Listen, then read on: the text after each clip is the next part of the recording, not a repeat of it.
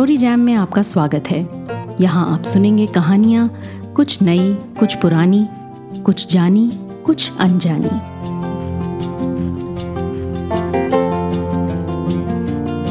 गुलजार साहब का इंट्रोडक्शन क्या दिया जाए?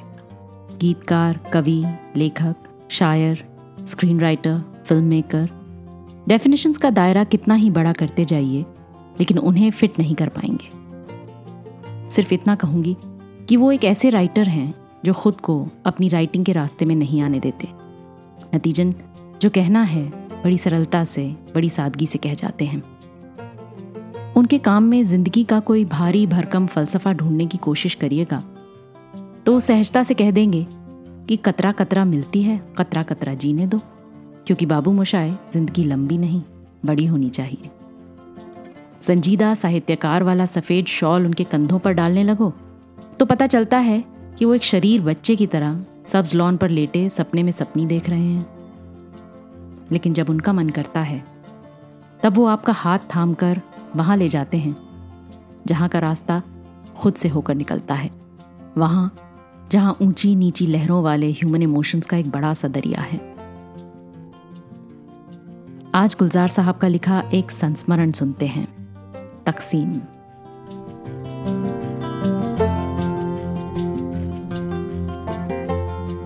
ज़िंदगी कभी कभी जख्मी चीते की तरह छलांग लगाती दौड़ती है और जगह जगह अपने पंजों के निशान छोड़ती जाती है। जरा इन निशानों को एक लकीर से जोड़ के देखिए तो कैसी अजीब तहरीर बनती है।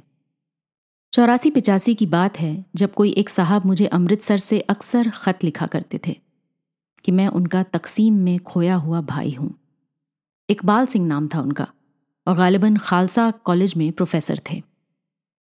दो चार ख़त आने के बाद मैंने उन्हें तफसील से जवाब भी दिया कि मैं तकसीम के दौरान दिल्ली में था और अपने माता पिता के साथ ही था और मेरा कोई भाई या बहन उन फसादों में गुम नहीं हुआ था। लेकिन इकबाल सिंह इसके बावजूद इस बात पर बजिद रहे कि मैं उनका गुमशुदा भाई हूँ और शायद अपने बचपन के वाकयात से नावाकिफ हूँ या भूल चुका हूँ। उनका ख्याल था कि मैं बहुत छोटा था जब एक काफले के साथ सफ़र करते हुए गुम हो गया था। हो सकता है कि जो लोग मुझे बचाकर अपने साथ ले आए थे, उन लोगों ने बताया नहीं मुझे। या मैं उनका इतना एहसानमंद हूँ कि अब कोई और सूरत हाल मान लेने के लिए तैयार नहीं। मैंने ये भी बताया था उन्हें कि 1947 में इतना कम उम्र भी नहीं था, करीब 11 बरस की उम्र थी मेरी। लेकिन इकबाल सिंह किसी सूरत मानने को तैयार नहीं थे। मैंने जवाब देना बंद कर दिया। कुछ अरसे बाद खत आने भी बंद हो गए। करीब एक साल गुजरा होगा कि बंबई की एक फिल्मकार सई परांजपे से उनका एक पैगाम मिला। कोई हरभजन सिंह साहब हैं दिल्ली में, मुझसे बंबई आकर मिलना चाहते हैं। मुलाकात क्यों करना चाहते हैं, इसकी वजह सई ने नहीं बताई। लेकिन कुछ भेद भरे सवाल पूछे, जिनकी मैं उनसे उम्मीद नहीं करता था। पूछने लगी, तकसीम के दिनों में तुम कहाँ थे? दहली में? मैंने बताया। क्यों? यूँ ही। सही बहुत खूबसूरत उर्दू बोलती हैं, लेकिन आगे अंग्रेज़ी में पूछा, और वालिदेन तुम्हारे? दहली में थे। मैं साथ ही था उनके, क्यों? थोड़ी देर बात करती रही, लेकिन मुझे लग रहा था जैसे अंग्रेज़ी का पर्दा डाल रही हैं बात पर, क्योंकि मुझसे हमेशा उर्दू में बात करती थी, जिसे वो हिंदी कहती हैं। सही आखिर फूटी पड़ी।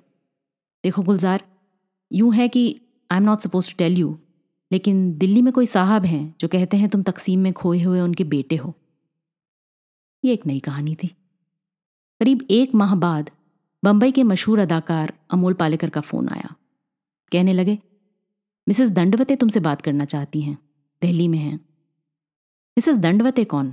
मैंने पूछा। Ex finance minister of Janata government mister Madhu Dandavate की पत्नी। वो क्यों? पता नहीं, लेकिन वो किस वक्त तुम्हें कहाँ पर फ़ोन कर सकती हैं? मेरा कोई सरोकार नहीं था मिस्टर या मिसेस मधु दंडवते के साथ। कभी मिला भी नहीं था। मुझे हैरत हुई। अमोल पालेकर को मैंने दफ्तर और घर पर मिलने का वक्त बता दिया। अफसाना बल खा रहा था। मुझे नहीं मालूम था, ये भी उसी सही वाले अफसाने की कड़ी है। लेकिन अमोल चूँकि अदाकार हैं और अच्छा अदाकार अच्छी अदाकारी कर गया मुझे इसकी वजह नहीं बताई। लेकिन मुझे यकीन है कि वो उस वक्त भी वजह जानता होगा। कुछ रोज बाद प्रमिला दंडवते का फ़ोन आया। उन्होंने बताया कि दिल्ली के एक सरदार हरभजन सिंह जी बंबई आकर मुझसे मिलना चाहते हैं, क्योंकि उनका ख्याल है कि मैं तकसीम में खोया हुआ उनका बेटा हूँ। वो नवंबर का महीना था, इतना याद है। मैंने उनसे कहा कि मैं जनवरी में दिल्ली आ रहा हूँ इंटरनेशनल फ़िल्म उत्सव में। दस जनवरी में दिल्ली में हूँगा तब मिल लूँगा। उन्हें यहाँ मत भेजिए। मैंने उनसे यह भी पूछा कि सरदार हरभजन सिंह कौन हैं? उन्होंने बताया जनता राज के दौरान वे पंजाब में सिविल सप्लाई मिनिस्टर थे। जनवरी में दिल्ली गया। अशोका होटल में ठहरा था। हरभजन सिंह साहब के यहाँ से फ़ोन आया कि वो कब मिल सकते हैं। तब तक मुझे ये अंदाज़ा हो चुका था कि वो कोई आस्थावान बुज़ुर्ग इंसान है। बात करने वाले उनके बेटे थे। बड़ी इज़्ज़त से मैंने अर्ज़ किया, आज उन्हें जहमत ना दें। कल दोपहर के वक्त आप तशरीफ़ लाएँ। मैं आपके साथ चलकर उनके दौलत खाने पर मिल लूँगा। हैरत हुई ये जानकर कि सही भी वहीं थी, अमोल पालेकर भी वहीं थे और मेरे अगले रोज़ की इस अपॉइंटमेंट के बारे में वो दोनों जानते थे। अगले दिन दोपहर को जो साहब मुझे लेने आए, वो उनके बड़े बेटे थे। उनका नाम इकबाल सिंह था। पंजाबियों की उम्र हो जाती है, लेकिन बूढ़े नहीं होते। उठकर बड़े प्यार से मिले। मैंने बेटे की तरह ही पैरी पौना किया। उन्होंने माँ से मिलाया। ये तुम्हारी माँ है बेटा। माँ को भी मैंने पैरी पौना किया। बेटे उन्हें दारजी कहकर बुलाते थे। दूसरे बेटे, बहुएँ, बच्चे अच्छा खासा एक परिवार था। काफ़ी खुला, बड़ा घर। ये खुलापन भी पंजाबियों के रहन सहन में ही नहीं, उनके मिजाज में भी शामिल है। तमाम रस्मी बातों के बाद कुछ खाने को भी आ गया, पीने को भी आ गया, और दारजी ने बताया कि मुझे कहाँ खोया था। बड़े सख्त दंगे हुए जी। हर तरफ़ आग ही आग थी, और आग में झुलसी हुई खबरें, पर हम भी टिके ही रहे। जमींदार मुसलमान था और हमारे पिताजी का दोस्त था और बड़ा मेहरबान था हम पर। और सारा कस्बा जानता था कि उसके होते कोई बेवक्त हमारे दरवाजे पर दस्तक भी नहीं दे सकता। उसका बेटा स्कूल में मेरे साथ पढ़ा था। शायद अयाज नाम लिया था। लेकिन जब पीछे से आने वाले काफिले हमारे कस्बे से गुजरते थे तो दिल दहल जाता था। अंदर ही अंदर काँप जाते थे हम। जमींदार रोज सुबह और शाम को आकर मिल जाता था, हौसला दे जाता था। मेरी पत्नी को बेटी बनाकर रखा था उसने। एक रोज चीखता चिल्लाता एक ऐसा काफिला गुजरा कि सारी रात छत की मुंडेर पर खड़े गुजरी। हम ही नहीं, सारा कस्बा जाग रहा था। लगता था वही आखिरी रात है, सुबह प्रलय आने वाली है। हमारे पाँव उखड़ गए। पता नहीं क्यों लगा कि बस यही आखिरी काफिला है। अब निकल लो। इसके बाद कुछ नहीं बचेगा। अपने मोहसिन अपने जमींदार से दगा करके निकल आए। वो रोज कहा करता था, मेरी हवेली पर चलो, मेरे साथ रहो। कुछ दिन के लिए ताला मार दो घर को। कोई नहीं छुएगा। लेकिन हम झूठ मूठ का हौसला दिखाते रहे। अंदर ही अंदर डरते थे। सच बताऊँ संपूर्ण काका, ईमान हिल गए थे। जड़ें कांपने लगी थी। सारे काफले उसी रास्ते से गुजर रहे थे। सुना था, मियावाली से होकर जम्मू में दाखिल हो जाओ तो आगे नीचे तक जाने के लिए फौज की टुकड़ी मिल जाएगी। घर वैसे के वैसे ही खुले छोड़ आए। सच तो यह है कि दिल ने बांग दे दी थी। अब वतन की मिट्टी छोड़ने का वक्त आ गया। पूछ कर चलो। दो लड़के बड़े एक छोटी लड़की आठ नौ साल की और सबसे छोटे तुम। दो दिन का सफ़र था मियाँ वाली तक पैदल। खाने को जिस गाँव से गुजरते कुछ ना कुछ मिल जाता था। दंगे सब जगह हुए थे, हो भी रहे थे, लेकिन दंगे वालों के लश्कर हमेशा बाहर से ही आते थे। मियाँ वाली तक पहुँचते पहुँचते काफिला बहुत बड़ा हो गया। कई तरफ़ से लोग आ आकर जुड़ते जाते थे। बड़ी ढाढ़स होती थी बेटा। अपने जैसे दूसरे बदहाल लोगों को देखकर। मियाँ वाली हम रात को पहुँचे। इस बीच कई बार बच्चों के हाथ छूटे हमसे। बदहवास होकर पुकारने लगते थे। और भी थे हम जैसे, एक कोहराम समझा रहता था। पता नहीं कैसे ये खबर फैल गई कि उस रात मियाँ वाली पर हमला होने वाला है। मुसलमानों का लश्कर आ रहा है। खौफ और डर का ऐसा सन्नाटा कभी नहीं सुना। रात के रात ही सब चल पड़े। दारजी कुछ देर के लिए चुप हो गए। उनकी आँखें नम हो रही थी।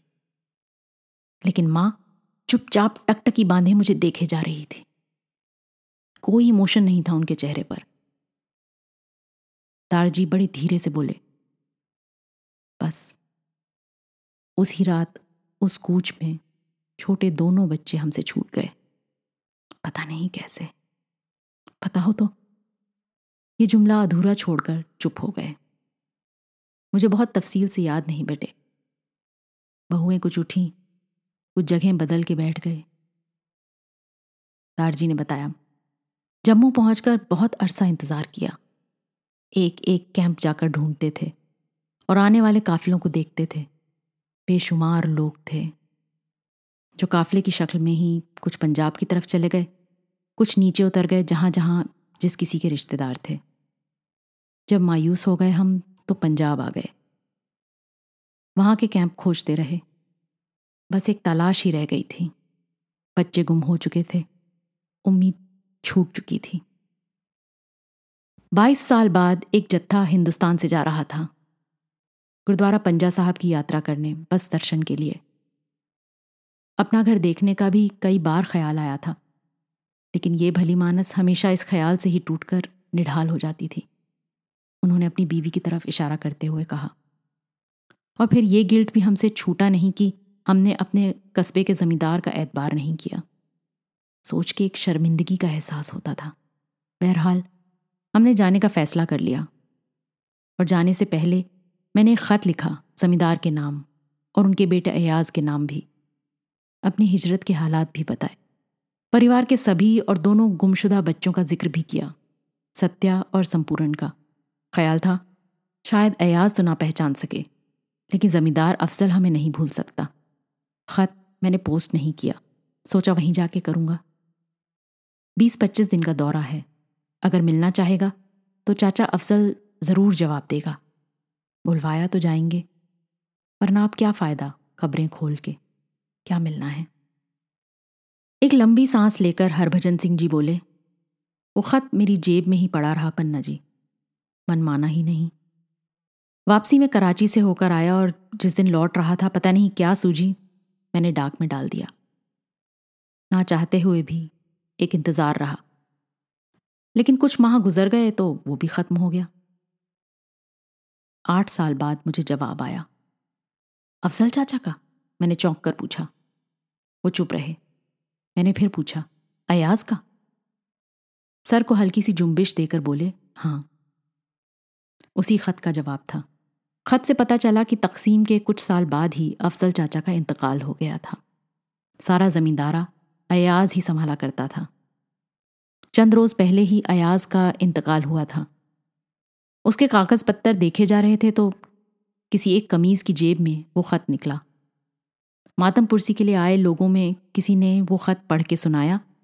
तो एक शख्स ने इतला दी कि जिस गुमशुदा लड़की का ज़िक्र है उस खत में वो अयाज के इंतकाल पर मातम पुरसी करने आई हुई है, मियाँ वाली से। उसे बुलाकर पूछा गया तो उसने बताया कि उसका असली नाम सत्या है। वो तकसीम में अपने माँ बाप से बिछुड़ गई थी। और अब उसका नाम दिलशाद है। माँ की आँखें अब भी खुश थीं, लेकिन दारजी की आवाज़ फिर से रुंध गई थी। वाहे गुरु का नाम लिया और उसी रोज़ रवाना हो गए। दिलशाद वहीं मिली। अफजल चाचा के घर। लोजी उसे सब याद था, पर अपना घर याद नहीं। हमने पूछा, वो खोई कैसे? पिछड़ी कैसे हमसे? तो बोली, मैं चल चल के थक गई थी, मुझे बहुत नींद आ रही थी। मैं एक घर के आँगन में तंदूर लगा था, उसके पीछे जाकर सो गई थी। जब उठी तो कोई भी नहीं था। सारा दिन ढूंढ के वहीं जाके सो जाती थी। तीन दिन बाद उस घर वाले आए तो उन्होंने जगाया। मियाँ बीवी थे। फिर वहीं रख लिया कि शायद कोई ढूंढता हुआ आ जाए। पर कोई आया ही नहीं। उन्हीं के घर नौकरानी सी हो गई। खाना, कपड़ा मिलता था। पर बहुत अच्छी तरह रखा उसने। फिर बहुत साल बाद, शायद आठ नौ साल बाद, मालिक ने मुझसे निकाह पढ़ा के अपनी बेगम बना लिया। अल्लाह के फ़सल से दो बेटे हैं। एक पाकिस्तान एयरफोर्स में, दूसरा कराची में अच्छे अहदे पर नौकरी कर रहा है। राइटर्स को कुछ क्लीशे किस्म के सवालों की आदत होती है, जिसकी ज़रूरत नहीं। वो हैरान नहीं हुई आपको देखकर, या मिलकर रोई नहीं? नहीं, हैरान तो हुई, लेकिन ऐसी कोई ख़ास प्रभावित नहीं हुई, दारजी ने कहा। बल्कि जब भी सोचता हूँ उसके बारे में तो लगता है बार बार मुस्कुरा देती थी हमारी बात सुनकर। जैसे हम कोई कहानी सुनाने आए हैं। उसे लगा नहीं कि हम ही उसके माँ बाप हैं। और संपूर्ण? उसके साथ नहीं था? नहीं, उसे तो याद भी नहीं। माँ ने फिर वही कहा जो इन बातों के दरमियान दो तीन बार कह चुकी थी। पिन्नी, तू मान क्यों नहीं जाता? क्यों छुपाता है हमसे? अपना नाम भी छुपा रखा है तूने? जैसे सत्या दिलशाद हो गई तुझे भी किसी ने गुलजार बना दिया होगा। थोड़े से वक्फे के बाद फिर बोली, गुलजार, किसने नाम दिया तुझे? नाम तो तेरा संपूर्ण सिंह है। मैंने दारजी से पूछा, मेरी खबर कैसे मिली आपको? या ये कैसे ख्याल आया कि मैं आपका बेटा हूँ? ऐसा है पुत्र, वाहेगुरु जी की करनी तीस पैंतीस साल बाद मिल गई। तो उम्मीद बन गई शायद वाहेगुरु बेटे से भी मिला दे। इकबाल ने एक दिन तुम्हारा इंटरव्यू पढ़ा किसी पर्चे में और बताया, तुम्हारा असली नाम संपूर्ण सिंह है और तुम्हारी पैदाइश भी उसी तरफ़ की है, पाकिस्तान की। तो उसने तलाश शुरू कर दी। हाँ मैंने ये नहीं बताया तुम्हें कि उसका नाम इकबाल अफजल चाचा का दिया हुआ था। माँ ने पूछा, काका, तू जहाँ मर्ज़ी है, रह। तू मुसलमान हो गया है तो कोई बात नहीं, पर मान ले, तू ही मेरा बेटा है पिन्नी।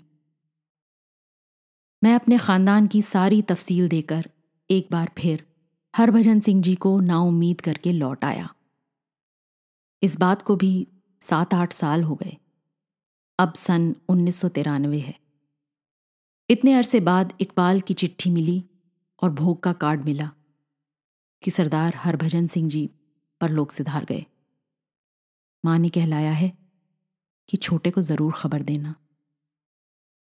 मुझे लगा जैसे सचमुच मेरे दारजी गुजर गए।